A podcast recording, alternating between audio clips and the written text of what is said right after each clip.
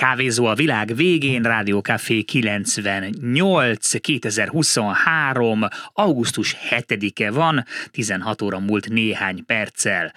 Most kivételesen nem élőben jelentkezik a kávézó, hanem felvételül ugyanis egy best of adást készítettem össze nektek, most már talán itt is van az ideje, mert hogy már több mint 30 adás gyűlt össze, úgyhogy elég nehéz is volt kiválogatnom mindössze, azt hiszem, hogy 5 vagy 6 adásból válogattam beszélgetéseket, úgyhogy nyilván mindenkire nem tudott, nem tudott sor kerülni, pedig abszolút minden adásból lenne olyan rész, amit érdemes lenne betenni, de hát valahol meg kellett húznom a határt, majd majd egy későbbi másik best of azok talán majd bekerülnek. Tehát ez most egy válogatás a korábbi adásokból.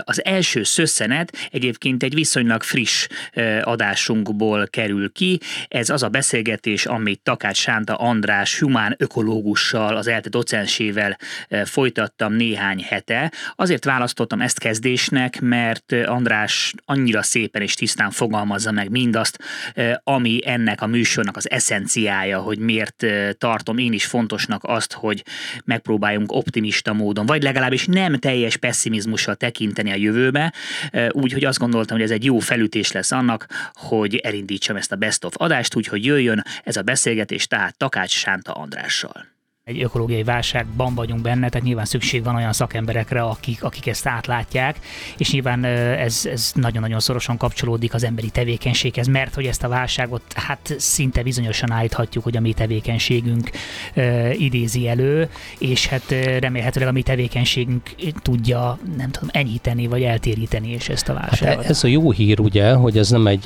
nem egy aszteroida becsapódás, vagy, vagy egy hatalmas földrengés, ugye, ami ellen te tehetetlenek vagyunk, rajtunk kívüli e, erők okozzák, hanem ezt mi okozzuk, és ez azért jó hír, mert csak, idézőjelben csak magunkon kéne változtatni. Persze, hát nagyon jól tudom én is, hogy ez cudar nehéz feladat, de hát pont ez, a, ez izgalmas, ugye izgalmas időkben élünk. Az említett eszében, ugye ami a Válasz Online-on jelent meg tavaly novemberben, én idéztem, hát majdnem azt mondtam, hogy korunk egyik nagy társadalomtudósát, de hát, hogy nemrégiben meghalt, négy évvel ezelőtt meghalt, Immanuel Wallerstein, aki a, hát talán a legnagyobb nevű ilyen kritikai társadalomtudós volt, rendszerkritikus figura is, a hatalmas tudása mellett, és ő fogalmazott úgy, hogy most egy olyan időben élünk, élünk, amikor eh, pici cselekvések is hatalmas hatást kelthetnek, és nem tudhatjuk előre, hogy, hogy melyikünknek az apró cselekvéséből lesz valami nagy változás. Tehát eh, mikor úgy fogalmaz, hogy mikor egy rendszer lebomlóban van, akkor van erre lehetőség. Mert ha egy rendszer stabil, akkor hiába kepeszt az ember, már bocsánat, hogy így mondom, a, nem, nem tud beleszólni. Most viszont egy olyan korszakban élünk, és hát ez nagyon fontos, hogy próbáljunk is beleszólni, mert különben olyan erők fogják változtatni a világot, amelyek nem feltétlenül jó irányba viszik, ugye? Tehát ez nem azt jelenti, hogy feltétlenül jó irányba fogunk menni, de itt a lehetőség mindannyiunknak, hogy tudjuk befolyásolni a dolgokat.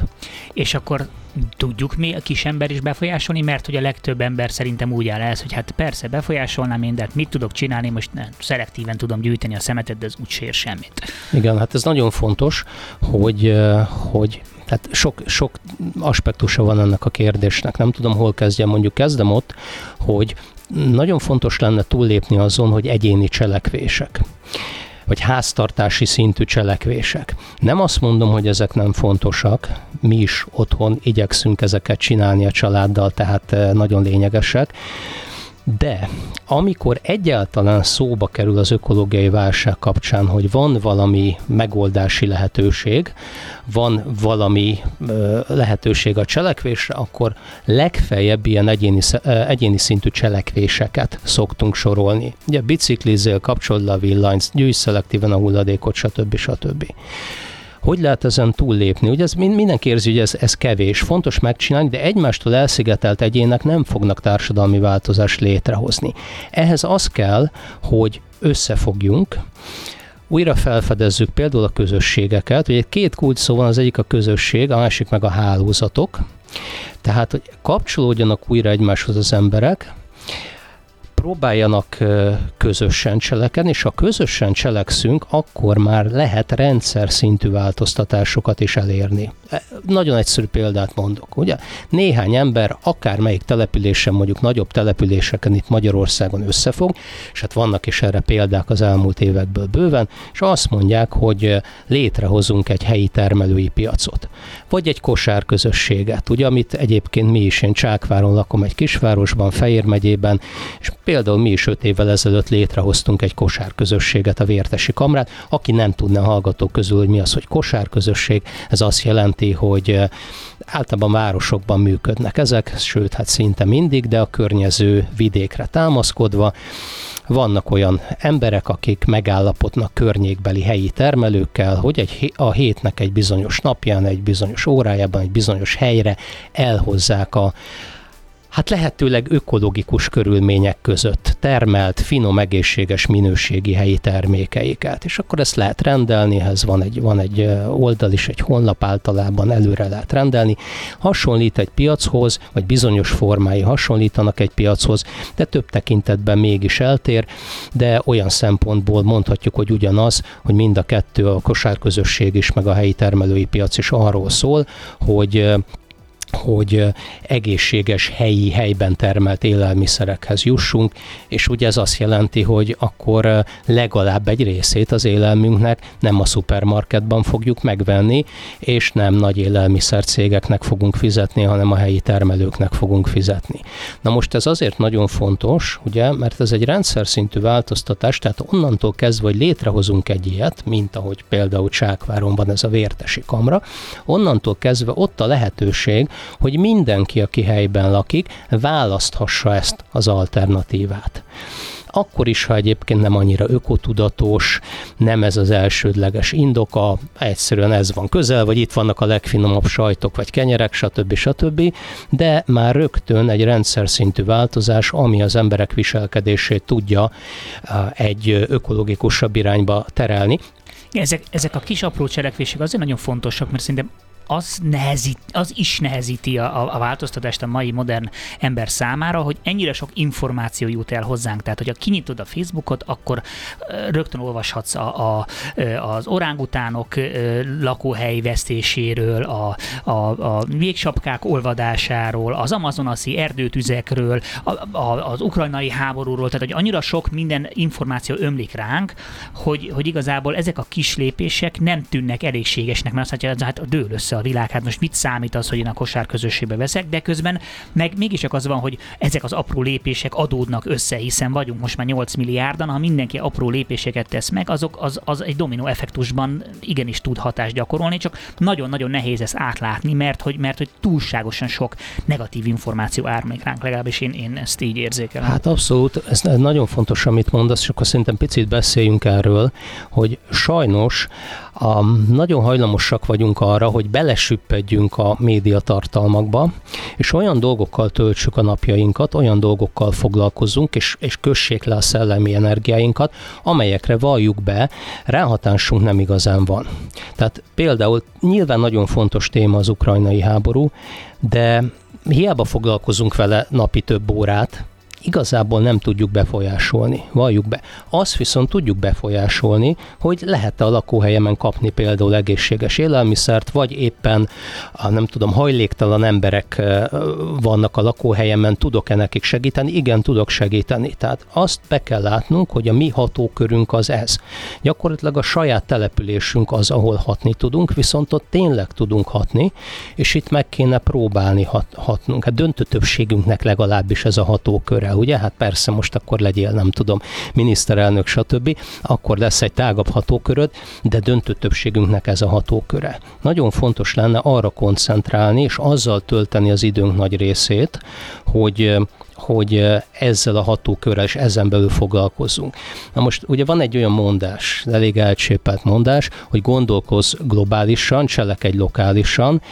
Van benne igazság, de én azzal egészíteném ki, vagy úgy módosítanám, hogy gondolkoz elsősorban azért lokálisan, persze a globális kontextus is nagyon fontos, és azzal is kell foglalkozni, de nem, nem szabad, hogy túl sok időt vigyen el ahogy mondott, hát például az orángutánok sorsára is nagyon kevés hatásunk lehet, bármennyire is fontos a dolog egyébként. Tehát ott a, a helyben élőknek Igen. kéne azt megoldani, és nem nekünk. Igen, agyon tudja nyomni a cselekvési energiát az, hogy azt látjuk, hogy hát nem számít, nem, nem, nem tudom ezt a sok globális problémát megoldani, meg mi lesz majd, uh-huh. ha mhm. ez az amaz, tehát hogy több lépésre előre, és az emberek valahogy azt érzékelik ezáltal, hogy globális információhoz jutnak, hogy globális megoldásokat is kell tudniuk igen. Szolgáltatni, holott igen, egy, egy, egy, egy, egy személyben arra valóban nincsen ráhatásunk, de ezekre a dolgokra pedig igen. Abban kell, abban kell reménykednünk, és ez abszolút nem alaptalan remény, hogy nem vagyunk egyedül, akik látjuk ezt a probléma halmazt. Tehát mondjuk, ahol az orángutánok élnek, ott is vannak olyan emberek Ázsiában, akik látják a problémát és fognak ellene tenni. Tehát az az, az ő hatókörük, és és hát ebbe, erre mérget vehetünk, hogy nagyon sokan látjuk az ökológiai válságot, és sajnos, ami viszont nem jön át, legalábbis a fősodratú médiából, hogy mennyi nagyszerű helyi kezdeményezés van szerte a világban, itt Magyarországon is, amelyek előre mutatnak, és hogy emberek fognak össze, és akár civil szervezetekben, akár baráti társaságokban, de így nem csak igyekeznek, hanem tudnak is tenni. És ahogy mondod, sok kis apró dolgot, de hát ez a sorsunk, ugye, hogy ezeket az apró dolgokat tudjuk csak csinálni a közösségi média, bár nagyon sok negatív aspektusa is van, például ez a nagy mennyiségű negatív információ áramlás, de abban egy fantasztikus eszköz, hogy az embereket össze tudja hozni egy jó ügy érdekében, sokkal egyszerűbben, mint bármikor valaha. Tehát ez is, ez is, egy, ez is egy fontos igen, dolog. Igen, na most ez azért ez egy, ez egy kétélű fegyver, tehát lehet, természetesen én is tudom, meg magam is használom, és igyekszem jóra használni, de megint csak visszakanyarodhatunk oda, hogy ha nagyon elsüppedünk benne, és órákat töltünk ott naponta, akkor nem fogjuk észrevenni, hogy ott van egy kivágandó fa egy utcával ar- arrébb vagy a sarkon, ott van egy hajléktalan ember, akinek segíteni kellene a saját sarkunkon, tehát akkor ebbe a mediatizált igen, világban vagyunk benne, és nem a valódi világban, nem azon a helyen vagyunk jelen, ahol, ahol lakunk. Tehát nagyon fontos itt, úgy lehet ezt fogalmazni, hogy a, például, hogy a hely újra felfedezése, kötődni egy helyhez, egy, egy, egy jó értelemben vett lokálpatriotizmus, hogy én itt lakom, nekem ez a hely fontos, én ezért felelősséget vállalok, és ugye akkor oda térhetünk vissza, hogy nem csak én, hanem meg kell találnom helyben azokat a társakat, akikkel együtt tudom csinálni. Hozzáteszem, hogy ez ráadásul buli is, tehát megtalálsz olyan embereket, akikkel jól érzed magad, akik amúgy a barátaid, de közben, hát nem csak, nem tudom, bulisztok, kirándultok, hanem közben valamiféle világjobbító cselekedeteket is próbáltok együtt végrehajtani. És a közösség, a valódi közösségek nagyon fontosak, ezt nagyon sok vendéggel már körüljártuk, hogy ahogy mondtad, hogy, hogy a közösségi médiának megvan az a, az a veszélye, hogy akkor bele süppedünk ebbe a, ebbe a buborékba, és aztán ott, ott vagyunk, és úgy, gondol, úgy érezzük, hogy cselekszünk azért, mert mondjuk megosztottunk egy cikket, és vagy valahol jól oda kommenteltünk valamit, Igen. miközben egyébként meg szépen magányosodunk, el és ülünk így a, a saját kis, kis buborékunkban, a lakásunkban, és egyre kevesebb közösségi élményünk van, miközben ugye ez is bizonyított, hogy az emberek szüksége van ezekre a közösségi, valódi húsvér közösségi Igen. élményekre. Tehát, hogy ez is nagyon fontos, és szerintem talán ebben is elindul egy ilyen, egy ilyen hát az egy kettéválás. Tehát, hogy egyrésztről talán lesz a társadalomnak olyan része, akik aztán nem tudom, már vérben akarják majd élni az életüket, de hogy lesz egy másik része, és bízom benne, hogy a nagyobb része, akik pedig azt mondják, hogy hát ez így, ez így, ez így nem jó, mert nem érzem, nem érzem jól magam ettől, attól érzem jól magam, hogyha egy társasággal valahová elmegyek, és ezt én is megtapasztaltam mondjuk Pata pataktisztítást szerveztünk is, az emberek jöttek és baromi boldogan tapicskoltak nyakig a sárba, és hurcibálták ki a gumiabroncsokat, és, és, és amint vége volt, már jöttek, hogy akkor mikor lehet folytatni. Ez a Pilisben, ahol igen, laksz, igen? Igen, igen, igen, ott szerveztünk egy ilyet, és most már egy pár éve, pár éve még a Covid előtt volt, és azóta egy kicsit elakadt a projekt, van egy nagyon, egy nagyon helyes patakocska, amit egy jó 40 éven keresztül szemétledobónak használtak, és egy uh-huh. szakaszát megtisztítottuk, csak van egy szakasz, ami nehezebben elérhető, de hogy ott azt abszolút megtapasztaltam, hogy annyira boldogok voltak az emberek, hogy tudnak valamit csinálni, és ez nagyon fontos, és az nagyon fontos abban, amit ti is csináltok a, a kiutok.hu-n, hogy megmutatják, hogy mit lehet csinálni, mert szerintem sok ember szeretne valamit csinálni, csak nem Igen. látja, hogy mit tudna tenni. Igen, hát a kiutak.hu-t, ha említed, akkor, akkor hadd beszéljek róla egy kicsit.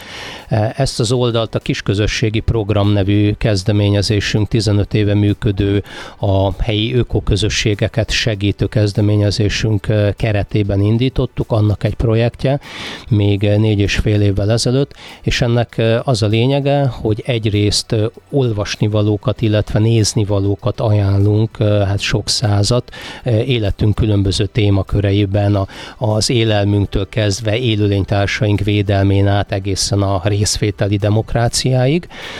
Emellett pedig, és most már ez van előtérben inkább az oldalon, ahogy te is említetted, konkrét cselekvési tippeket mutatunk. Tehát például azokat is, amiket az előbb említettem, hogy szervez helyi termelői piacot, vagy szervez bevásárló közösséget, ezek is egy-egy tippként ott szerepelnek, és most már, ha jól számolom, akkor 113 ilyen tipp van fönn, tehát ott egy olyan étlap és kategorizálva, hogy kezdő, középhaladó és haladó tippek, tehát most ha elkezded és találsz társakat, nyilván kezdő, kezdő tippekkel érdemes kezdeni, tehát alacsonyan függő gyümölcsöket érdemes először leszakítgatni, mert, mert ugye kell a kezdetben a sikerélmény, tehát tényleg bőven lehet találni és hát ezek mind kipróbált dolgok, tehát ezeknek a, a, a jelentős részét szinte az összeset Magyarországon is csinálják emberek. Van egy-két olyan is, amelyik Magyarországon még nincs, de akkor arra vannak nemzetközi példák, tehát nem fantazmagóriákat írunk ide, hanem olyan dolgokat, amik, amik működnek.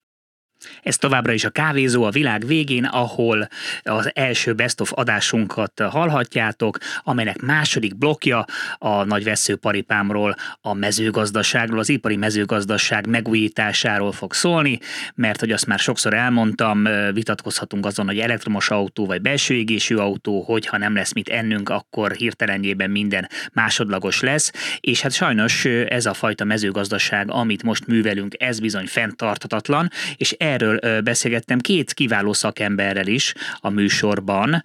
Az egyikük Král Attila, az agrikulti ökológus szakértője, a másikuk pedig Kökény Attila, a megújuló mezőgazdaság szószólója.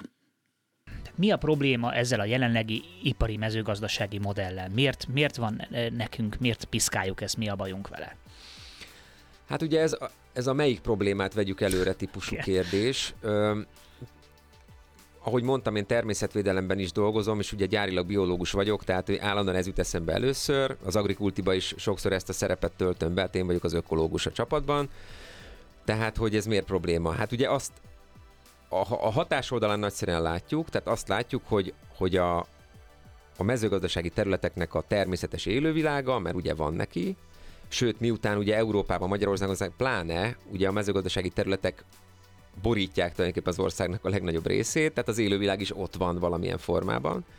De hát azt látjuk, hogy egyre, egyre inkább nincs, vagy egyre kevésbé van. Tehát mi ugye Madártan Egyesület a madarakkal foglalkozik, azt látjuk, hogy Magyarországon is, ahogy az európai tendenciát szépen követjük, ezeknek a közönséges, a területhez kötődő madaraknak az állománya, ez csúszik lefelé évről évre, nagyon vészes tendencia. A beporzó rovarok ugye a másik, ott már azért jobban tetten érhető, az valaki mondhatja, hogy hát a madarak, hát én szeretem őket, de hát most hát eltűnnek, mondja már. De a beporzó rovarok esetében ugye az már ottan konkrétan gazdasági számokban mérhető, hogy, a, hogy ennek, hogy ezek nincsenek és nem dolgoznak úgymond Igen. nekünk tök ingyen. Igen, a Robi annak, hozta föl Kínát, de hát Kínában konkrétan van, hát ahol van, ecsetelnek, ugye, vannak olyan tartományok, ahol fölmásznak a fára az idősek, és ott porozzák. Egyébként ez tök vicces a Kínával kapcsolatban, vagy hát tragikomikus, hogy ott még rárétegződik egy társadalmi probléma is, mert ugye a fiatalok, akik szintén ugyanúgy elmennek onnan vidékről a városba, mert nincs mit csinálni, azok már nem akarnak a fára mászni az öreg, öreg apjuk után porozni a növényeket, tehát ott nem elég, hogy először eltűntek a méhek és kézzel porozzák a fákat, most már a emberek is eltűnnek, akik még meg tudják a méhek helyett porozni a fákat. Tehát, hogy látszik, hogy errefele nem érdemes menni. Na most ez ugye egy olyan, tehát azt mondjuk, meg azt ö, azt állítjuk, hogy ahonnan a, az élővilág ilyen mértékben eltűnik, és, és ezeket a jeleket mutatja, tehát ugye ezek mind valamilyen módon jelzések, indikátorok. Nem önmagában izgalmas az, hogy eltűnik a, az adott madár, vagy az adott beporzó rovar, vagy a, vagy a repülőrovaroknak a tömege a, a területről, a mezőgazdasági területekről, hanem, hanem ez azt jelenti, azt jelzi, hogy ott valami olyan fundamentális változások történtek, a rendszer annyira megbillent, hogy igazából nagy kérdés, hogy az, az inputok nélkül lehet-e ott még egészséges élelmiszert előállítani, vagy sem. Hát Tehát, a re- hogy... itt a rendszer a kulcs szó, amit pontosan. nagyon elfelejtünk, hogy ez egy rendszer, és nem csak az, hogy mi oda bemegyünk, az a rendszerben minden elemnek ugyanolyan fontos szerepe van, és ott bármely kiesik, akkor már elkezd borulni. Lehet, hogy nem azonnal, de szépen, szépen, szépen, e, e, akár e, néhány év alatt, lehet, hogy néhány évtized alatt, de tönkre megy, és működésképtelen lesz az egész. Így, ahogy mondod, a, akkor a következő dolog, ami mostanában hála nagyobb ö, publicitást kap, az a talajvesztés. Hogy a talajok milyen állapotban vannak, hogy hogyan merülnek ki, hogy, hogy az a fajta forgatásos talajművelés, amit ugye, ami lényegében az uralkodó művelési mód a szántó területeken, az milyen mértékben fogyasztja el, és, és dönti romba tulajdonképpen a fizikai, kémiai és, és, és biológiai szempontból is a talajainkat, és hogyha ez erre megy tovább, akkor elfogy a, a, a sztori, és akkor lehet kókuszrost kockában növeszteni paradicsomot egy szében, egy melegházban, ami érdekes, meg nem mondom, hogy ott nem lehet az élelmiszert előállítani, csak hát ez ipari méretekben, ez, ez, ez nem biztos, hogy az a kívánatos irány. Vonal túlsó végén várakozik Kökény Attila, aki a talaj megújító mezőgazdaság nagy szószólója. Esetleg a te szempontodból is el tudod mondani, mi, mi, a, mi a probléma most a mostani mezőgazdasági metódusunkkal, miért olyan káros ez? Hát alapvetően az, hogy iparinak hívjuk a mezőgazdaságot, ez jogos, mert ugye nagy tömegű, nem, nem mezőgazdaságból élő ember tömeget kell szolgálnia. Ami pedig aztán elég nehéz, hogyha Magyarországon is van kb. 200 ezer gazdaság, aki nagyjából ellát 9 millió embert. Tehát ugye ezt nehéz háztály módszerekkel megoldani, tehát maga az ipari mezőgazdaság ez egy, ez egy következménye ugye a, a népesség szaporodásának, viszont a módszerek azok nem mindegyek ugyanis az a technológia, ami meghonosodott az 50-es években, ez a rendkívül intenzív, számos talajmunkára épülő, rengeteg vegyszerre, műtrágyára épülő hozam maximalizálás, ez úgy néz ki, hogy azért az elmúlt évtizedekben úgy lerombolta a talajok természetes termékenységét, hogy már nem igazán lehet rajtuk normális hozamokat elérni ilyen külső inputok nélkül. És ez az elsődleges probléma. Tehát az a humusz és termékenységvesztés, ami ezeknek a módszereknek köszönhető. Igen, mert hogy talán sokan úgy tekintenek a talajra, hogy az csak egy ilyen közeg, amiben nem tudom, beledobják a magot, és akkor abban meg tud támaszkodni a növény, de valójában egy, egy sokkal-sokkal összetettebb dolog, egy rendkívül komplex ökoszisztémáról van szó, aminek talán a, a, a pontos működését még mindig nem is teljesen értjük, ugye? Igen, ez a legfontosabb, tehát hogy egy ökoszisztémában volna helye a mezőgazdaságnak is. Azonban ez a szemlélet ez még nem honosodott meg. Az, az jó, hogy most mi regeneratívok úgy képzeljük, hogy a szántóföldeken, illetve bármelyik földön egy adott ökoszisztémának megfelelően kellene termelni. Az adott klímának, talajadottságoknak, mikrobiológiának megfelelően, de ez gyakorlatilag ez nem a szánt, magában a mezőgazdasági tudományokban ez nem jelentkezik. Tehát a, gyakorlatilag a mezőgazdasági technológiák úgy néznek ki, hogy egy kis túlzással akár kőzetgyapotba is meg lehetne termelni azt a 10 tonnás búzát, ha elegendő csapadék esik, ugyanis annyi növényvédőszert, műtrágyát szórnak ki a földre, amivel az gyakorlatilag biztosítható az a hozam. És mindegy a talajminősége. Viszont a mi szemszögünkben pedig az volna fontos, hogy lehetőség szerint minél kevesebb külső inputtal, a, a természetes ökológiai folyamatokat kihasználva, segítve tudjunk elérni átlag, átlagos vagy átlag feletti hozamot, amelyel viszont a gazdaság is életképes marad. És így gyakorlatilag nyer a természet, nyerünk mi, mint termelők, meg nyernek a felhasználók is, vagy a vásárlók, akik egy, mondhatjuk azt, hogy szinte fenntartható forrásból kapják a táplálékot. És ez, ez lehetséges? Tehát erre va, megvan már a, a, most a technológia, amivel ezt el lehetne érni? Hát ez a technológia már, már lassan 60 éve megvan, úgyhogy ennek csak az alkalmazása a kérdéses. Tehát ennek a technológiának az alapja a nótil. Az, hogy nem történik talajművelés a területeken, ez Magyarországon még mindig furcsának tűnik, pedig már az 1960-as években is zajlottak Magyarországon nótil kísérletek, és sikeres nótil kísérletek. Tehát szabadon rendelkezésünkre állna jelenleg is a technológia, de úgy bele van vésődve az agyakba, hogy ez nem működik Magyarországon valami nem tudom milyen misztikus okok folytán, hogy, hogy nagyon kevés termelő kezdi el e felé vezetni a gazdaságát. És a, ez a nótil után ugye jön a regeneratív nótil, ahol pedig már a talajmunkák nélkül tudunk termelni úgy, hogy mellette támogatjuk a környezet ökológiáját, a humuszépítést a talajban, tehát ezek ilyen lépcsők, amiket el kellene érni. Tehát az első az azon, hogy elérjük a talaj bolygatása nélküli termesztést. És akkor ez egy, ennek a folyamatnak az elején állnak még a magyar termelők. Hát meg azt gondolom, hogy az emberek is úgy gondolnak arra, hogy akár milyen régre tekintünk vissza a történelemben, mindig azt látjuk, hogy nem tudom, igaz, hogy nem traktorral, hanem mondjuk egy ökörrel, a mögé volt kötve az eke, és akkor az emberek úgy termeltek növényeket, hogy felszántották a talajokat, akkor miért, miért akarunk mi most 2023-ban ezzel a, a jól bevált módszerrel szakítani?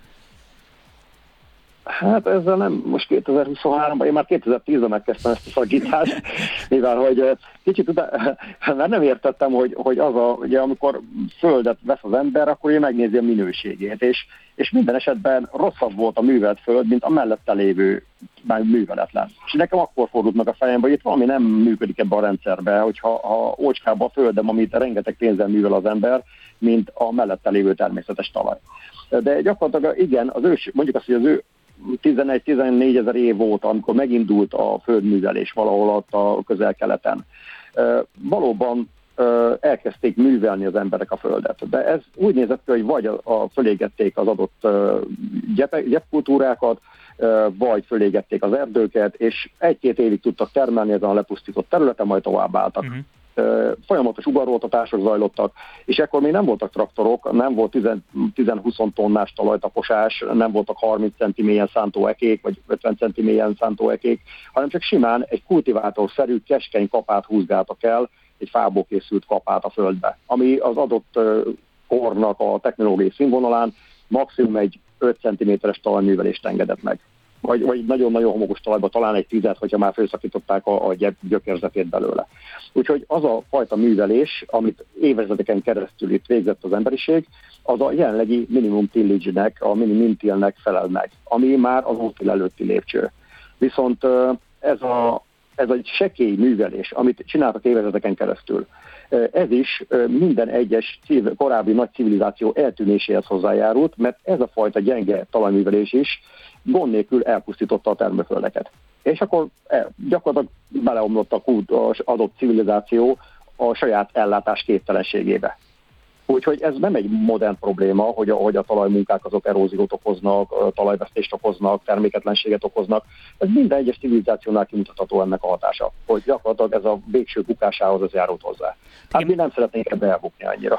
Hát Kávézó a világ végén, benne még mindig a best of összeállításunk, és most jöjjön egy olyan beszélgetés, amely a második adásunkban hangzott el, amiben az építészetről, az építészet jövőjéről beszélgettem két nagy tudású szakemberrel, egyik ifjabb Bencúr László építész, a másikuk pedig Martinkó József, az Oktogon magazin főszerkesztője, és az apropó a The Line nevű épület, amit már el is kezdtek építeni Szaudarábiában, a sivatagban, ez egy tervezetten 170 km hosszú mega épület lesz, és erről kértem ki a két építész, illetve építész kritikus véleményét. Ugye ez egy nagyon könnyen marketingelhető sztori, azért csinálták, azért hoztak ilyet létre, mert rengeteg bankot meg befektetőt lehet rá begyűjteni, mert az ilyen egyszerű, de nagyon látványos dolgokra nagyon mindig is nagyon harapott a, a, a, a, a világnak egy része, akik mondjuk ezek fölött a hatalmas pénzek fölött prosperálnak, amivel egy ilyet létre lehet hozni. Kirek számítanak ők? Ők a nagyon gazdag emberekre számítanak, mint, mint, mint azoknak a használói, a, kö, vagy a közepesen nagyon gazdag embereknek. A, a tengerpartján. És, és hogy, hogy, hogy nem, nincsen azokkal a sztorikkal semmi baj, amik a jómódú, tehetős, gondolkodó, a világ sorsa felől felelősséget érző emberekre bazíroznak, akkor, hogyha ennek van egy szélesebb, szélesebb társadalmi réteg számára valami megoldást nyújtanak. Én ebben a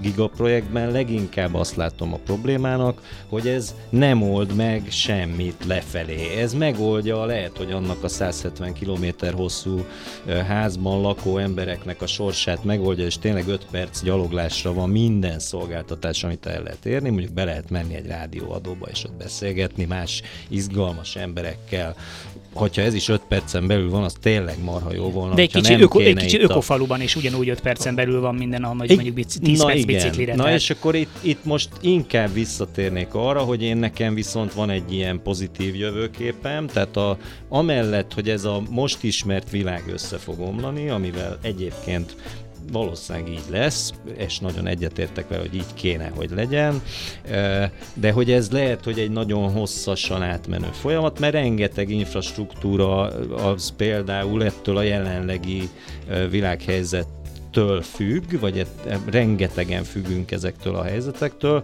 míg egy ökofaluban az e, teljesen elszigetelten a világtól, e, lehet, hogy egy szűk közösség számára me- megfelelő, elegendő mennyiségű élelmiszert lehet előállítani, de rengeteg dologból kiszorulunk a világ más részein. Ezért én inkább azt gondolom, hogy nagyon sokféle élethelyzet van, amiben benne lehet lenni, tehát benne lehet lenni ökofaluban is, benne lehet lenni co- co- coworking projektekben a városban, és párhuzamosan lehet olyan életeket élni, amik, amik, amik függetlenek vagy mentesek a, a, a most na, ilyen gigaberuház, ilyen teljesen felesleges gigaberuházásoktól, de úgy érzem, hogy azok között, az emberek között, akik között jelen vagyok az ökofaluban, meg a, a coworking irodámban a városban, hogy, hogy, hogy ezek között a szituációk között meg egy, egy új társadalom tud épülni, kvázi egy új most nagy szavakat fogok használni, hogy új világrend tud létrejönni azáltal, Szerintem... hogy, hogy sok pici mikroközösségben ez, vagyunk ez, benne. Ezt, ezt veszük, ez mindenhol egyébként ezt lehet látni, tehát az online térben is ezt lehet látni, tehát egyrészt még a Collapsology-ra vissza tekintve, hogy, hogy azt is meg kéne határozni, mit tekintünk a világ végének. Lehet, hogy a világ végének tekinthető az, hogy a, a, a a civilizáció, társadalom ebben a formájában így nem tud tovább menni, és ezt, ezt azért mind látjuk, hogy ez valóban így van. Tehát ez nem fenntartható így, ahogy van, de ez nem feltétlenül biztos, hogy azt jelenti, hogy mint egy nem tudom, Mad Max világ alakul ki, hanem mondjuk egy, egy, egy kicsit, igen, egy kicsit ö, ö, kevés, kevésbé bőségben ö, duskáló társadalom. Én egyébként azt gondolom, hogy ez a, ez a bőség kora erre majd úgy tekintenek vissza, hogy úristen, tényleg ezeknek ennyi mindenük volt, meg ezt tudták csinálni, de hogy, de hogy, hogy igen, tehát a társadalom az teljes mértékben kezd erre, erre erre a kis széttagozódásba ba, ba menni. Ezt látjuk, hogy ugye létrehozzuk a saját kis buborékjainkat és a saját kis hitvilágunkat,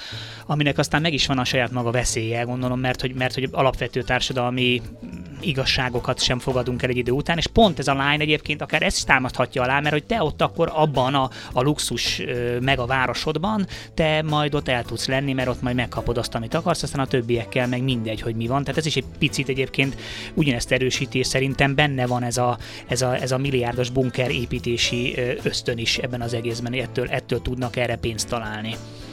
Ugye ez egy nagyon furcsa paradoxon, mert, mert hogyha csak arra gondolok, hogy na, Nabateus civilizáció és Petra, ugye akkor ez egy megvalósult dolog, egy vádiban kifaragott most jártam pont ott, fantasztikus hely.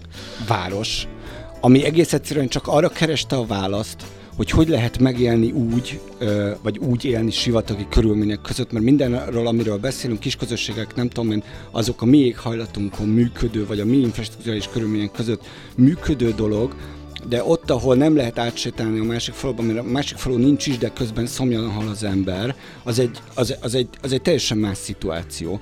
És aztán még persze lehetne mondani mindenféle elképzeléseket, akár a, a Zalavári Ernőnek a, a magyar építészet eddig sokszor hivatkozott alakjára, aki ugye megtervezte a Békás megyertől Szentendréig tartó megaépületet a 60-as években, elgondolta azt a dolgot, hogy pontosan ugyanez, ugye az, itt a, a line is az van, hogy ugye nem 170 km először, hanem először csak egy, aztán kettő, aztán három, aztán négy. A, ugye a modulok ismétlődnek benne, ezek a modulok tulajdonképpen fenntarthatóak.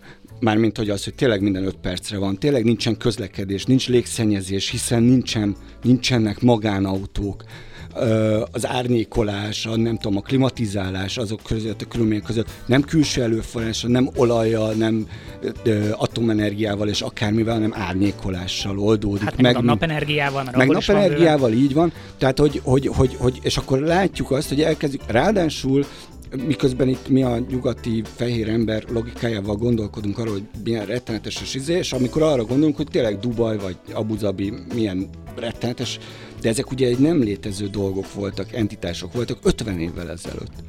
Tehát, hogy ha valamit gondolunk arról, hogy a, a teremtő szellem és akarat, ami az ember birtokában van, akkor valakik megteremtettek a semmiből valamit, annak érdekében, hogy infrastruktúrát biztosítsanak a pénznek, hát nyilván mi, mi másnak, de a dolog, dolgot létrehozták. Hát hogy valami maradandót csinálnak, azért ez nem egy elhanyagolható szempont. Másrésztről meg, hogyha ugye még az arab építészete, meg egy csomó mindennel foglalkozunk, és azt gondoljuk, hogy ott van a legmagasabb épület, igen, de az arab építészetben a torony és az, mm, a, a teremtővel, vagy Istennel való kapcsolat, és ennek az egésznek a szimbolikus.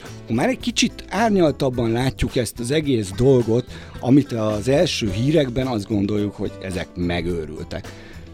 Igen, bizonyos tekintetben mi más irányban gondoljuk a fenntartható jövőt, mint, mint akik sivatagban élnek, és teljesen más erőforrásokat kell elosztaniuk, meg, erő, meg erőforrásuk van. Tehát ez megint egy kicsit ez a nyugati így, ember majd megmondja, hogyan így, kéne élni így, a kategória? Így, így van, tehát hogy, hogy, hogy, hogy, hogy, hogy, hogy, és megteremtették, hát igen, az olajból, meg az ő pénzükből, meg a nem tudom, meg micsodából, és én nem védem azt a dolgot, ami, ami jelen pillanatban mondjuk az öböl országokban zajlik, de azt, hogy ők létrehoztak a maguk számára, tehát ilyen mondjuk 20 évvel ezelőtt, aki azt gondol, ezek néhány ilyen National Geographic arc volt, aki elrepült oda, hogy ott megnézzem valamit, pontosan mit is, nem, nem olajfúró tornyokat.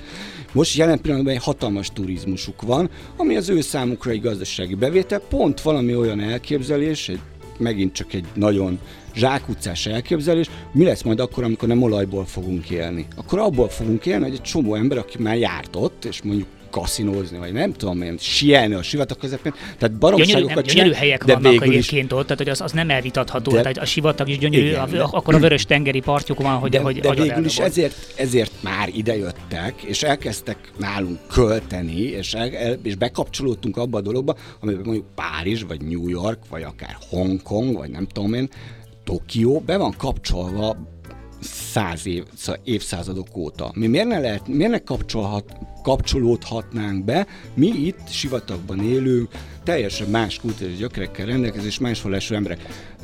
Tehát, hogy azért lépjünk már ki kicsit ezekből a dobozainkból, hogyha mi is megszólítunk olyan szomszédainkat, tehát akik a mellettünk levő utcában, hogy lépjenek ki a saját dobozba, de közben a mi gondolkodásunkat is áthatja valami, amiből nekünk ki kéne lépni. De ugyanide de... sorolod mondjuk azt is, hogy most nem csak a line, hanem mondjuk nem, ugye a, a fedett ö, sípályát, Na, és adott, tehát amikor már olyan szintű túlzások vannak, ami, ami, ami elképesztő és, pazarlás. És ezt mondom, hogy védhetetlen a dolog, és akkor persze mondhatom erre, hogy igen, de Las Vegasban meg felépítették Velence kicsi mását. Las Vegas tartom sokkal a, jobbnak, tehát a most épül Azért, hogy pénzt keres keressenek vele, és ők meg, ők meg mást építettek, hogy pénzt keressenek vele, és akkor ugye elértünk oda, hogy tényleg, ha ki lehet venni olyan entitásokat, például a pénz, nem csak pénzt akarsz keresni vele, hanem például a jövőt a gyerekeidnek, vagy az unokáidnak, meg akarod teremteni a jövőt, akkor mit teszel? És akkor valahogy így kezdjük el ezt ö, ilyen metszeteket nézegetni ebben az egész dologban, akkor kicsit ebből a fekete-fehér do- ki tudunk jönni. Nem biztos, hogy messzire jutunk, de azért uh, árnyalatok meg tudnak jelenni. Na, és itt jó, hogy építészetről, mert az építészet erre jó. Ugye teljesen mindegy, hogy mi lesz ennek a lánynak, hány kilométer épül meg belőle, mint egy ilyen szalámi, hogy hány szelet, vagy nem tudom mi. Teljesen mindegy, hogy mennyi épül meg belőle, meg hogy mennyi. De az, hogy elkezdünk beszélgetni akár egy ilyen stúdióban, vagy elkezdünk gondolkodni, így innen-onnan megnézni, ö, annak az, az az igazi társadalmi küldetés az építészetnek. Az építészet az a metafora, időnként absztrakció, időnként viszont fizikai entitás, amiről, amiről van benyomásunk, házakban élünk, hajlékokban, utcákon, szomszédokkal körülvéve, tehát vannak ilyen benyomásaink, és el tudunk gondolkodni akár a jövőről is. Rádiókafé 98, benne pedig a Kávézó a világ végén Best of adását halljátok, és a következő beszélgetést uh, Juhász Andrással folytattuk, aki egy magyar vállalkozó, aki nem kevesebbre vállalkozott, mint hogy megreformálja az egész műanyag piacot, nem csak itthon, hanem nemzetközi szinten, egy olyan bioműanyaggal, amelyet akár a, a sima fröccsöntő gépekben is föl lehet használni, és ennek az apropóján beszélgetünk úgy egyáltalán a műanyagról, hogy lehet-e műanyag nélkül létezni, illetve hogy a műanyag egy ördögtől való dolog-e, e, és hogyan lehetne változtatni azon, hogy rendkívül sok, tehát tényleg milliárd tonnányi műanyagot pocsájtunk ki, amelyeknek nagy része mindenféle szeméttelepeken köt ki, és nagyon-nagyon komoly környezetkárosítást eredményez. Tehát erre van tulajdonképpen azt hiszem mondhatjuk megoldása Juhász Andrásnak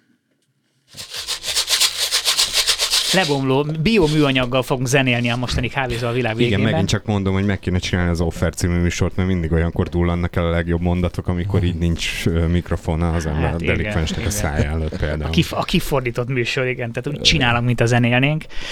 Na, mert hogy vendégünk Juhász András, aki hát saját maga, illetve saját a kis garázs cége, akkor még garázs cég, most már nem, most már nem annyira garázs cég, tehát fejlesztett bioműanyag mintákkal jött, és amit itt csörgetek, az itt az, az mit is mondtál, ez egy, ez egy, egy bioműanyag ö, granulátum, amiből üdítős üveget lehet készíteni? Igen, igen, igen, igen. És hogy ami, ami viszont nagyon nagy újdonság, hogy ráadásul ennek a, a kupakja, az, az, is, is az, az is lebomló, és ez a világon először nektek sikerült ezt Igen, így megcsinálni? legjobb tudomásunk szerint, ugye én ezt mindig ö, el szoktam mondani, nyilván előtte ugye keményen szondázzuk az internetet, de egyelőre nem találtunk ö, worldwide olyan ö, gyártó és fejlesztő céget, aki tudott volna, és itt a nagyon fontos, tehát ez már nem laborba készült, tehát hogy ez nagyipari mennyiség, itt, itt több ezer darab per órát tudunk előállítani wow. belőle.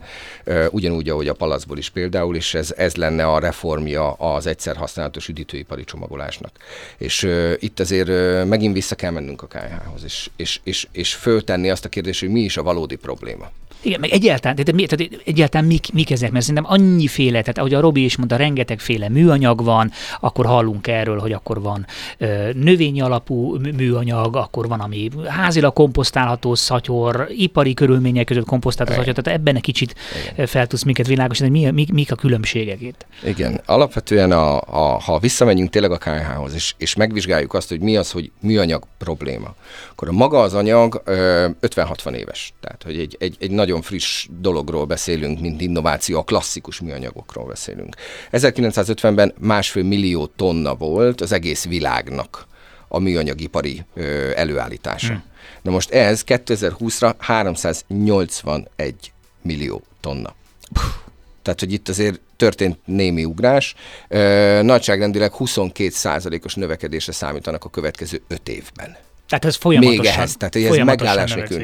Na most ebből Európai Unió 55 bő, 55 millió tonna műanyag. Ugye Robi mondta az előbb, hogy a, a, ez már a sok, ez már a sok kategória. Több tehát, hogy... számokról beszélsz, ami, ami magam fajta laikusnak, meg sok embernek Igen. szerintem felfoghatatlan. Tehát felfoghatatlan mennyiségű ö, maga az előállított anyag. Na most akkor még egy szám, és most már abba hagyom a számokat utána. Tehát ebből az 55 millió összes műanyag tonnából 40 százalék az élelmiszeripari csomagolóanyag, ugye itt a Greenpeace-től a kolléga úr említette ezt, valamint egyszer használatos termék. Tehát a 40 százaléka. Szörnyű. Na most itt, itt van az első nagy probléma, mert minden, ami nem ebbe a kategóriába van, az nem rövid élettartalmú termék. Ott nagyon sokáig meg van kötve az a széndiokszid és károsanyag ö, kibocsátás, amit maga az anyag magában képvisel, sőt meg van kötve az egészségügyi kockázata is. Mert ugye most itt akkor miért nem szeretjük mi a műanyagot valójában? Mi a gond a műanyagokkal? Ugye ezt kéne tudni föltenni. A gond az az, hogy a környezetre baromi káros. Mit értünk ez alatt? Az anyag nem bomlik el, maximum degradálódik, azaz icipici darabokra esik szét, és közben itt a Itt a Márkis a, a, pet pala, a, pet, a jó pet palaszból egy fél literes vizet most megiszik a Márkis. Utcáig meg csak zárt üvegből lehet itt bent. Így van. Szóval esik szét apró pici darabokra, lesz belőle mikroműanyag, majd nanoműanyag.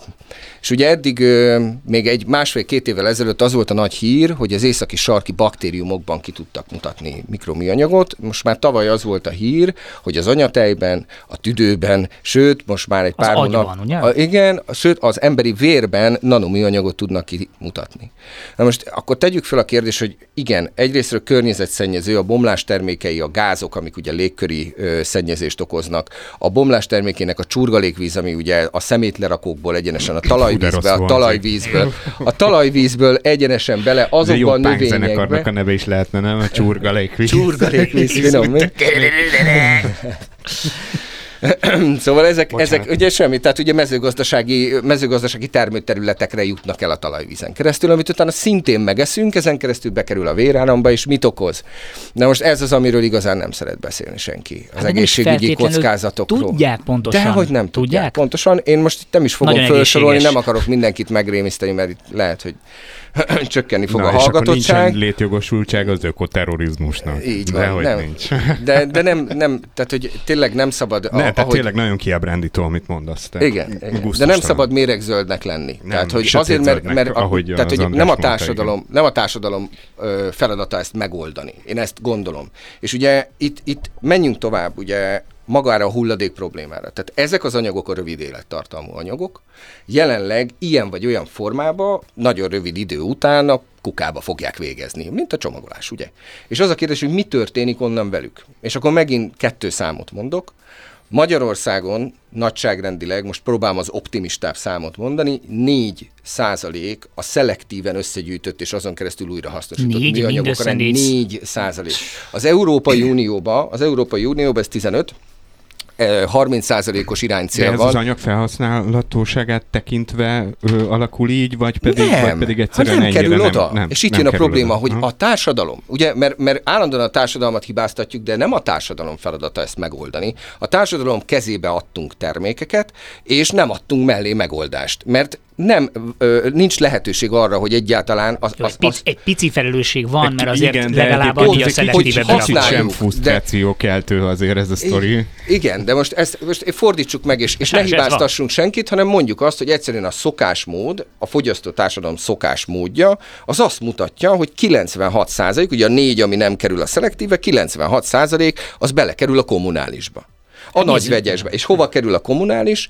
80 százalékban szemétlerakóba, 20 százalékban kerül égetésre. Ami még a jobbik az égetés, a szemétlerakó az nagyon gáz, tehát onnan jön a csurgalékvíz, amit ugye nem szeretünk hallani. Igen, tehát hogy akkor, akkor mondjuk azt, hogy jelenleg a jelenlegi gazdasági berendeződés, a kereskedelem, a kiskereskedelem, az, ahogy te meg tudsz vásárolni egy üdítőitalt, nem biztosítja a lehetőséget arra, ugye itt van a gyártói felelősség, hogy te utána gondoskodhassál arról, hogy az, a fogyasztásoddal ne okozzál környezetszennyezést, és innentől kezdve az állami struktúra, ami az egész Európai Unióra igaz, még nem megoldott, hogy akár száz százalékig eljuthasson a szelektív hulladékgyűjtés. Ezen dolgoznak most óriási erőkkel, nagyon-nagyon szuper ö, kilátások vannak arra, hogy a következő 1, 2, 3, 4 évben ez a százalék ez följebb fog menni, de az irányszám 2030 50 százalék. Az Európai Uniós átlag irányszám. Akkor sem a 100 százalékról beszélünk. Tehát 50%-ban még mindig ott lesz a természetben, vagy éppen a szemétlerakóban az az anyag. És miért nem lehet a Ami 100%-ot előirányozni? Tehát miért, miért, miért ennyire óvatosan? Visszatérek a, a 381 millió tonnára. Tehát ez a hajó, ez óriási. És ezt a hajót megpróbáljuk most nem egy fokkal elkanyarítani balra, nem balra, jobbra, hanem, hanem itt most igazából 180 fokot kéne fordulni ahhoz, hogy azt mondjuk, hogy itt 0 százalék, lehetetlen egy ekkora hajót elterelni. Innentől kezdve jön az, amit említettem, hogy, a, hogy nincs egy megoldás. Sok megoldás van, amit párhuzamosan kell alkalmazni, és az egyik legfontosabb, igen, a szelektív hulladékgyűjtés. De a másik, hogy azon a szektoron, amiről beszélünk, egyszer használatos termékek, élelmiszeripari csomagolóanyagok, és az csak a teljes műanyag kibocsátás 40%-a, ott tudjunk radikálisan csökkenteni. Ha tudjuk, hogy úgy is a természetbe végzi az anyag, akkor olyan anyagot dobassunk ki a társadalommal a kukába, amivel nem tud kárt okozni. És igen, mehessen a kommunálisba. De az nem megoldás, amit Simon Gergő is mondott, hogy azért elsősorban arra kellene törekedni, hogy csökkenjen alapvetően az egyszer használatos csomagolásnak a mennyisége? Egyértelműen ez a, ez a cél. De megint a hajó elfordíthatóságának a sebességéről beszélünk,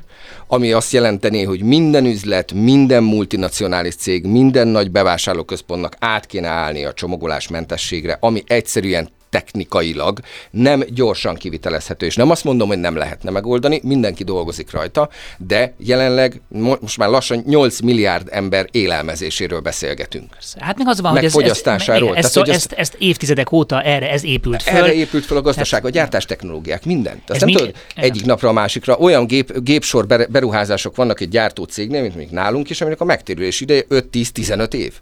Nem fogod kidobni a kukába azért, mert most éppen a, elfordult a hajó három fokot. Meg egyáltalán nem is biztos, hogy meg tudod tenni. Nem, nem tudod, biztos, meg tudod venni nem tudod, nem tudod, nem tudod megvenni.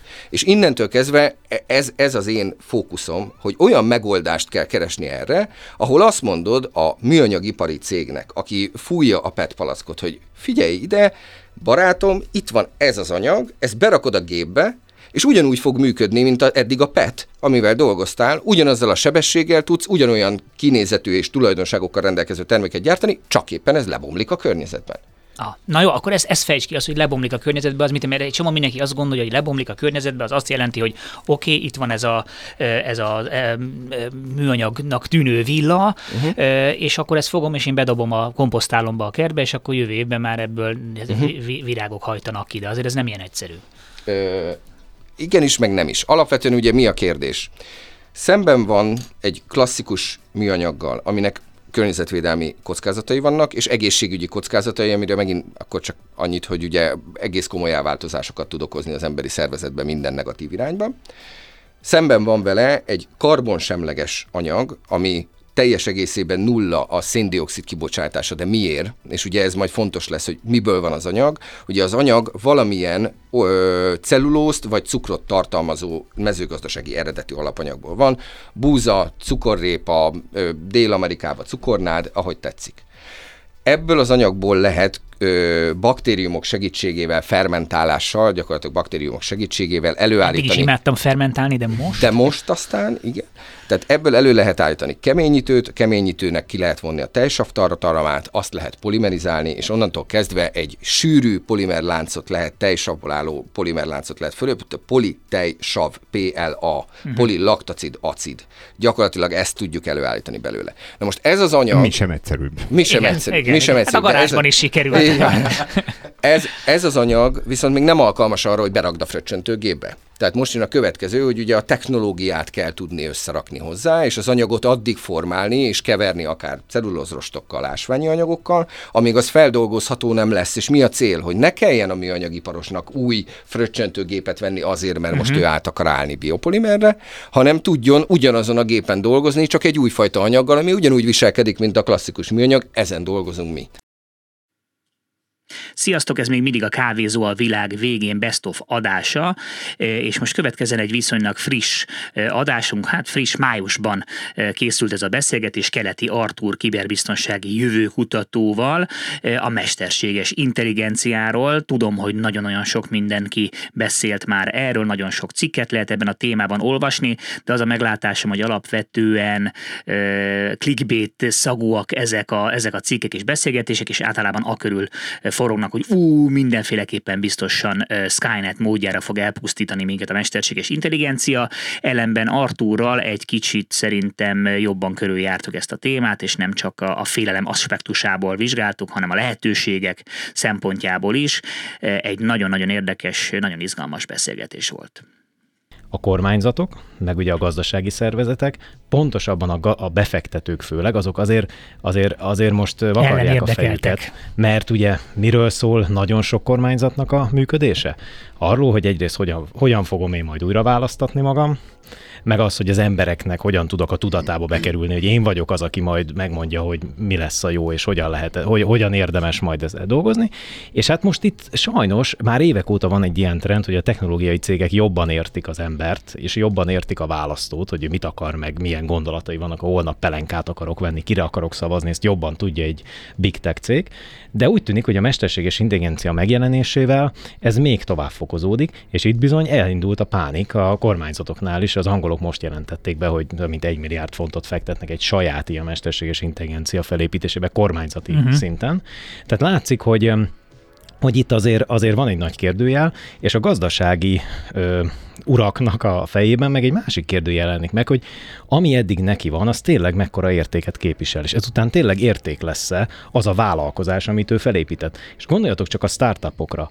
E, idáig arról beszéltünk, hogy valaki egyszer csak kitalálja, hogy valami, megmondja az AI-nak, hogy ő szeretne egy ilyet, meg egy olyat, az ad neki valamit, és elkezd így virágozni. Na most mi lesz a startupokkal? Mi lesz a, ugye az, az új cégekkel, a, a, a modern vállalkozásokkal, hogy ha bárkinek bármilyen ötlete lehet, amit automatikusan leautomatizál a gép, akkor egy befektető mivel fektessen most pénzt? Igen, amit mondjuk a 3D nyomtatójával akár tényleg be tud gyártatni otthoni szinten. És még lehet, hogy jobb is lesz mint amit a nagy cég ajánlana neki. És persze ebből kijöhet ám nagyon sok minden jó.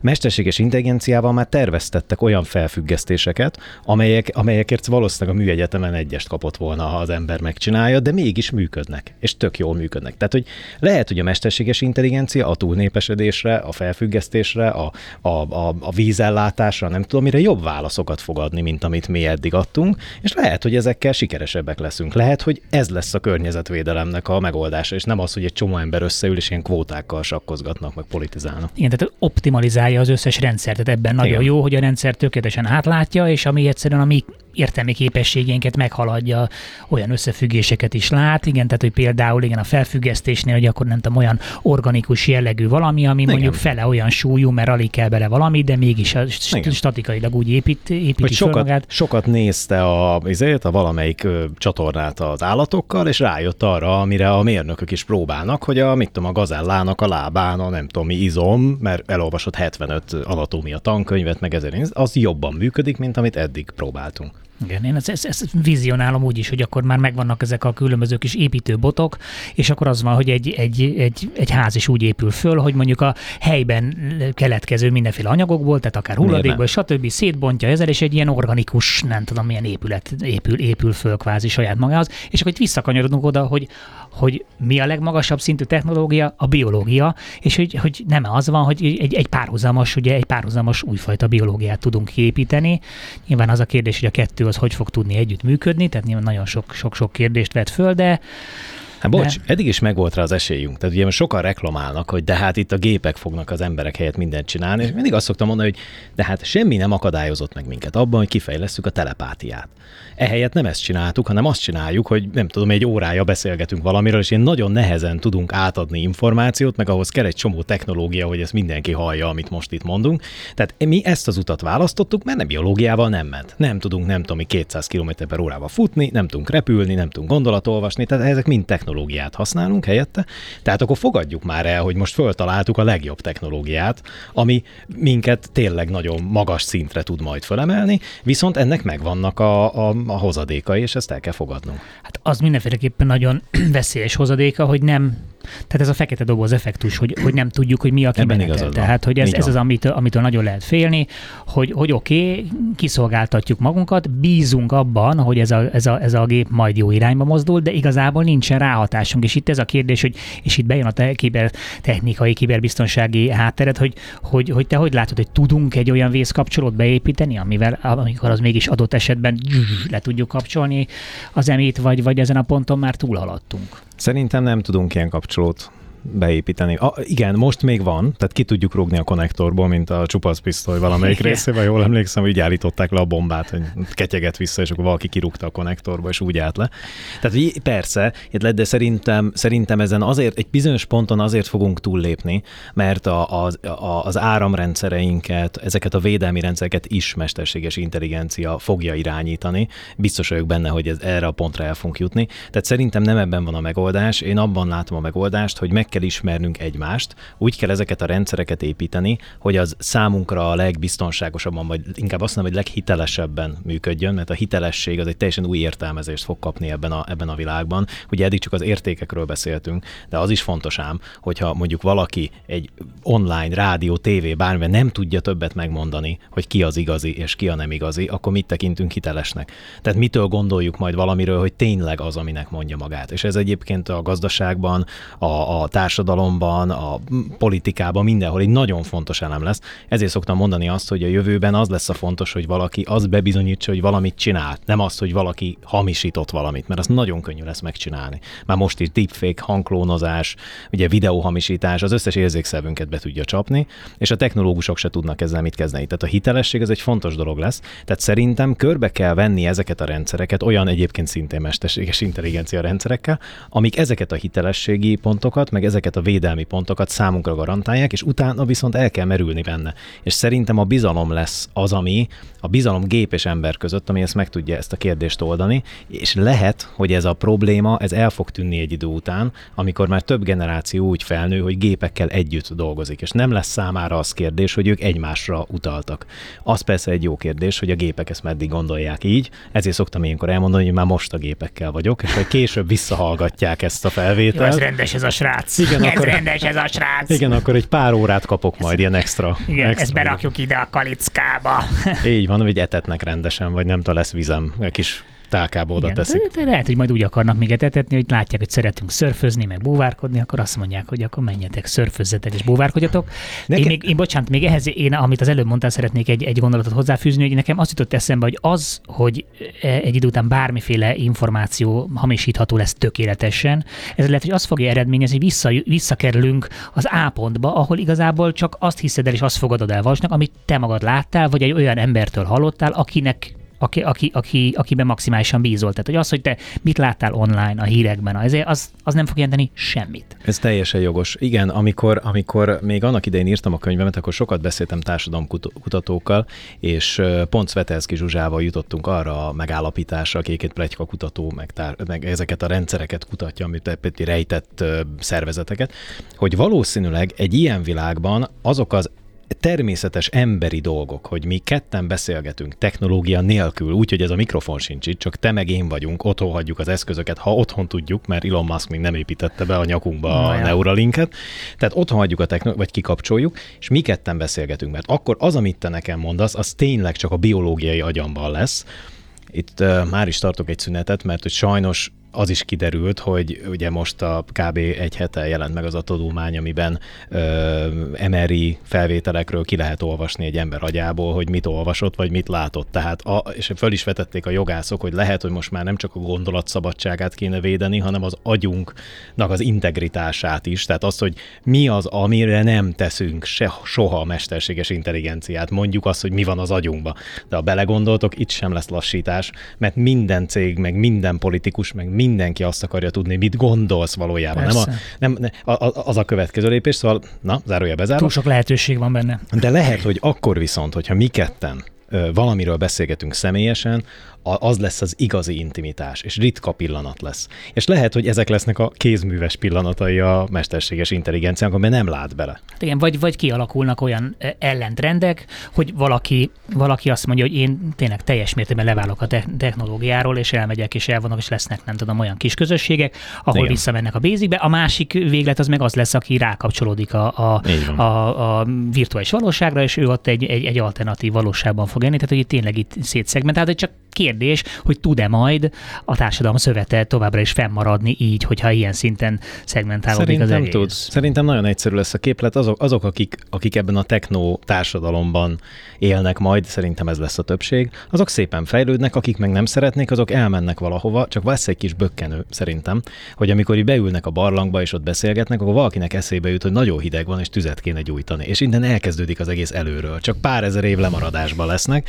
Tehát, hogy a végén ugyanide fogunk kiuk lyukadni szerintem, és én azt gondolom, hogy az emberiség, a, a, a, de nem véletlenül jut, jutottunk erre az útra.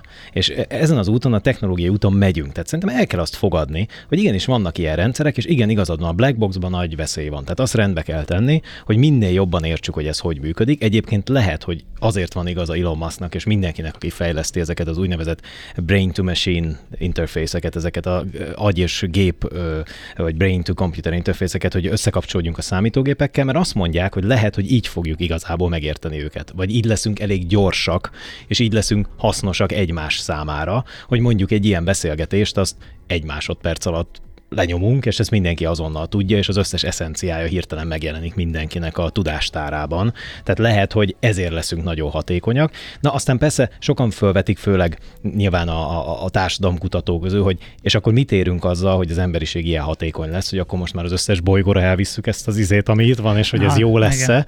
De hát nyilván ez nagyon messzire vezet, hogy most az emberiséget minek tekintjük egy nagyon ügyes, nagyon hasznos fajnak, vagy valami vírusnak, aminek igazából semmi szüksége nincs az univerzumnak. De hát ez egy megint egy másik kérdés. Még egy, bocs, bocsáss, még egy dolgot fel akartam vetni, mert ez, erről, erről ritkábban beszélünk, és szerintem nagyon fontos, és most lesz pont a Business Fest június 8-án, és ott is szóba fog ez kerülni, hogy, hogy mit mondanak erről a vallások mert ugye a vallások azok a hiedelemrendszerek és hitrendszerek, amikre építettük az emberi társadalmainkat, tehát legalábbis mostanáig, vagy de, régmúltig. És uh, itt, itt, itt még nagyon-nagyon rezeg a léc. Gyakorlatilag, ahogy például hívtuk, Köves Lómót is hívtuk a rabbit, hogy mondja, hogy mi a véleménye erről, és nagyon, nagyon érdekes, hogy, hogy itt még azért ott tartunk, hogy, hogy a legtöbb vallás azt mondja, hogy a lélek, az, ami, ami Istentől származik, vagy valamilyen felettes rendező elvtől. Na az az, ami nincsen a gépnek, és nem is lesz mert hogy ezt nem tudja megtanulni. Hiába írtuk le milliószor, ez nem tanulható, ez velünk születik. De még és ebben hogy... is megoszlik, mert van, aki azt mondja, hogy, hogy, hogy a lélek az igazából az, az, öntud, tehát az öntudat, a consciousness az maga a Lehet. lélek, és hogy voltak éppen az meg egy olyan dolog, hogy bármi olyat kitölt, ami alkalmas Lehet. a befogadására. Szóval... Lehet. Ha megkérdezed a japánokat, ők már most azt mondják, hogy a robotjaiknak is van lelke, tehát ebbe is eltérnek a, a különbségek, igen. És, és viszont, viszont az egy nagyon érdekes kérdés, hogy mit kezdnek ezzel a vallások. Szoktunk ilyenkor a vendégeinktől kérdezni egy ilyen kicsit utopisztikus festést, hogy te hogy látod a következő pár évet. Igen, hogy tíz, egy, egy ilyen egyszerű kérdés, hogy egy 10-20 év múlva hol, hol látod az emberiséget. Oh, köszi. Így a végén van a 30 másodperc. 30 másodperc, jó van. Hát én mondom, szerintem... Mindent virtuálisra cserélünk, szevasztok. Itt, itt, er, itt ezt a szingularitást szokták emlegetni, ugye, amikor a, a, a gépek azok gyakorlatilag emberi szinten tudnak gondolkodni, ez szerintem nagyon lerövidül. Tehát akár lehet, hogy pár év múlva elérünk erre a szintre, de semmiképpen sem 20, meg 30, meg 50 év múlva. Tehát szerintem sokkal hamarabb érkezik ez el. Én mindenkinek csak azt tudom ehhez kívánni, és magamnak is ezt kell hogy nagyon nyitott szemmel járjon, és legyen rendkívül alkalmazkodó képes -e ebben a dologban, mert ezen fog múlni a túlélésünk. Rádió Café 98.0, benne pedig a kávézó a világ végén Best of adásának utolsó blokja következik, és mi más jöhetne ide, mint a nagy büszkeségem, az Elon musk készített interjúm, amelyben az is kiderül, hogy melyik a kedvenc magyar rádióállomása. Na jó, spoilerezek egy kicsit, a Rádió Café az.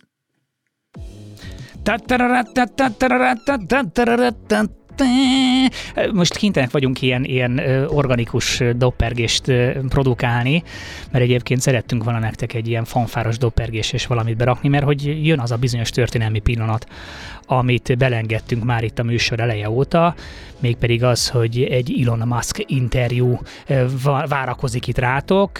Ha esetleg nem hallottatok volna a műsor elejét, hát Magyarországon először. Média történeti pillanatot írt a Rádió Cafén a kávézó a világ végén. Így van, úgyhogy a világ leggazdagabb embere, és kétségtelen a világ legbefolyásosabb embere, aki tényleg egy személyében reformálta meg az egész autóipart, és közben a, az űr, űripart, ha egyáltalán van, meg, megteremtette az űripart, számtalan óriási céget vezet, és tényleg lehet őt szeretni, vagy nem szeretni, de azt senki nem vitathatja el, hogy, hogy nem, nagyon rég nem született olyan ember, aki ilyen szinten tudta volna befolyásolni az egész világ dolgait ennyi területen, és ennyi vállalatot tud egyszerre igazgatni, sok mindenkiben felmerül a gyanúpör, hogy mondjuk nem is földlakó, vagy ő önmagában már egy mesterséges intelligencia. Erről ugyan nem kérdeztem őt, de a mesterséges intelligenciáról igen. Ugye azt kell tudni, hogy, hogy erről az egészről, hogy azért ez egy tényleg, majd valamikor elmesélem, egy filmbe illő kalandokon keresztül sikerült eljutnom hozzá és megvalósítani ezt, a, ezt az interjút, és tényleg ezúton szeretném megköszönni Sanjivnak a segítséget, aki, aki nélkül ez nem jöhetett volna létre. Úgyhogy hát jöjjön az a bizonyos Elon Musk interjú a Kávézó a világ végében 2022. december 19-én. Először is nagyon köszönöm az interjút, mindenki tudja, hogy nagyon elfoglalt ember, mondhatjuk, hogy a bolygó legelfoglaltabbja. Yeah, yeah, yeah. Well, thanks Sanjeev for it. Igen, de inkább Sanjeevnak köszönje. Nagyon oda tette magát, hogy ez megvalósulhasson. Szerintem megérdemel egy nagyon komoly vacsora meghívást, Mark. Absolutely. Feltétlenül. Óriási köszönet, Sanjeev, akár három vacsora is, vagy amit akarsz. Milyen a vonal? Épp kocsiban ülök. Yeah, it's, it's, it's fine. Teljesen oké. Okay. Ön vezet, vagy az autopilot? No, no, it's, it's not a Tesla. Nem Teslában ülök, úgyhogy sofőr vezet. Okay, uh, I'll cut to the point. Rendben rátérek a lényegre. Több alkalommal és fórumon figyelmeztetett már arra, hogy a mesterséges intelligencia komoly veszélyt jelenthet az emberiség számára. Miért? Um, a mesterséges intelligenciával foglalkozó közösség a szuperintelligencia létrejöttét szingularitásként emlegetik. Egy ilyen esemény nem egyértelműen jó vagy rossz, de rendkívül nehéz megjósolni, hogy mi fog történni ezután a pont után. Van rá esély, hogy pozitív lesz, de arra is, hogy negatív hatású. More good than bad. Mm-hmm. Az lesz a probléma, hogy nagy lesz a kísértés arra, hogy a mesterséges intelligenciát fegyverként használjuk. Nagyon nagy. Sőt, garantáltan fegyverként fogják használni. Az a veszély, hogy az emberek egymás ellen fogják felhasználni, szinte biztos. Ez ebben a veszély. Yeah, yeah, yeah, for sure. Bizonyal, sajnos. That'll be the danger. Yeah. There should be, in my view, Véleményem szerint szükség lenne egy olyan állami hatóságra, ami felügyel mindent, ami emmi, hogy garantálhassuk, hogy nem jelent veszélyt a társadalomra. Rendkívül fontos, hogy legyen egy olyan állami felügyeletfére, ami a közjó érdekeit védi, és biztosítja, hogy biztonságos marad a rendszer, amikor potenciális veszélyt jelenthet a társadalomra. Merem állítani, hogy a mesterséges intelligencia egyértelműen veszélyt jelenthet a társadalomra, így elengedhetetlen, hogy legyen egy szabályozó felügyeleti szerv erre. Ugyanúgy, ahogy minden más olyan tevékenységnek van, ami veszélyes lehet ránk nézve should have a regulatory agency, just as other things that are dangerous to the public have a regulatory agency. But, but let me tell you, the problem with this is that de sajnos ezzel van egy komoly probléma, az állami szervezetek rendkívül lassúak.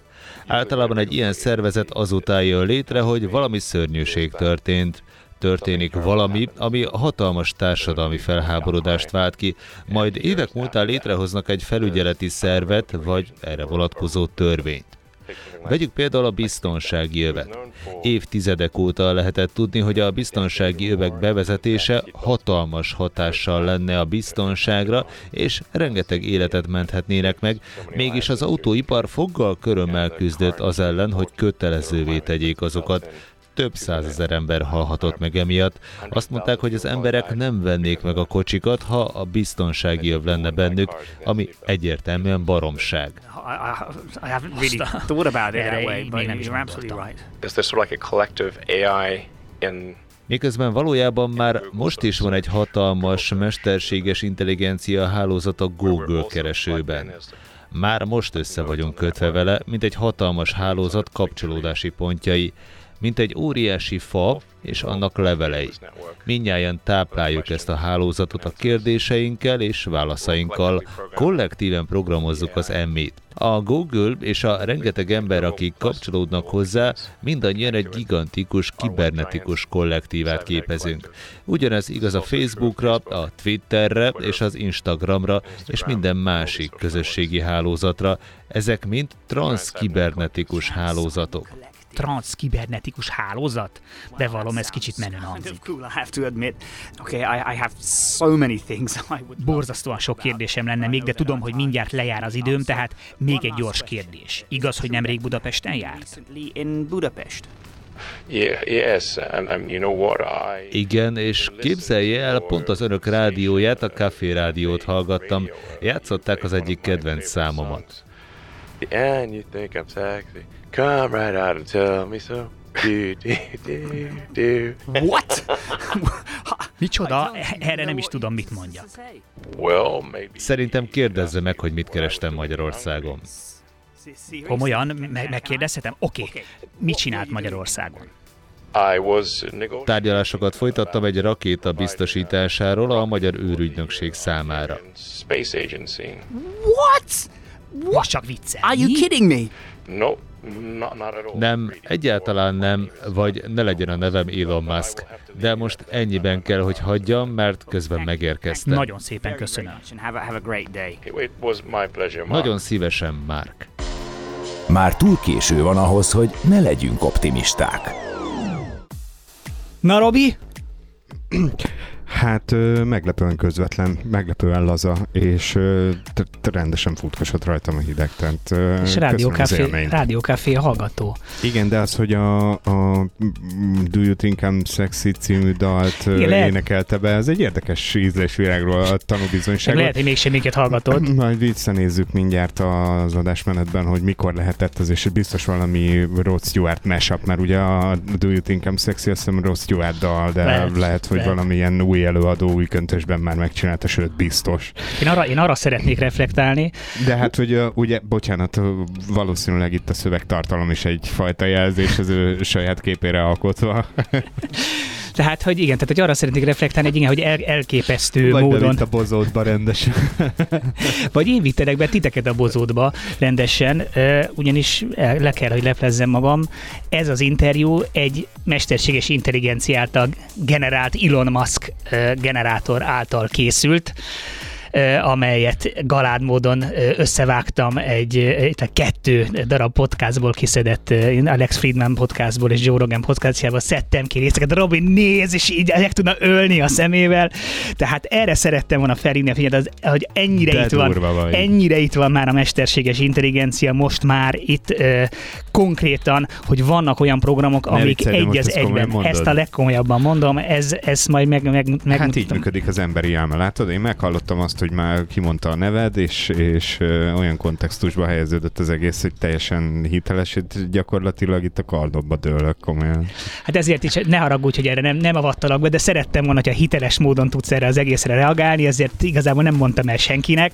Nagyon nehéz volt visszatartani, meg nem vagyok egy hazudozós típus, úgyhogy viszonylag nehezen tudtam ezt megcsinálni, de, de szerettem volna egy ilyen kis kísérletet, hogy Hú, igen. De tehát... hogy nem kezdtem el ebben a mai műsorral csajozni, hallod?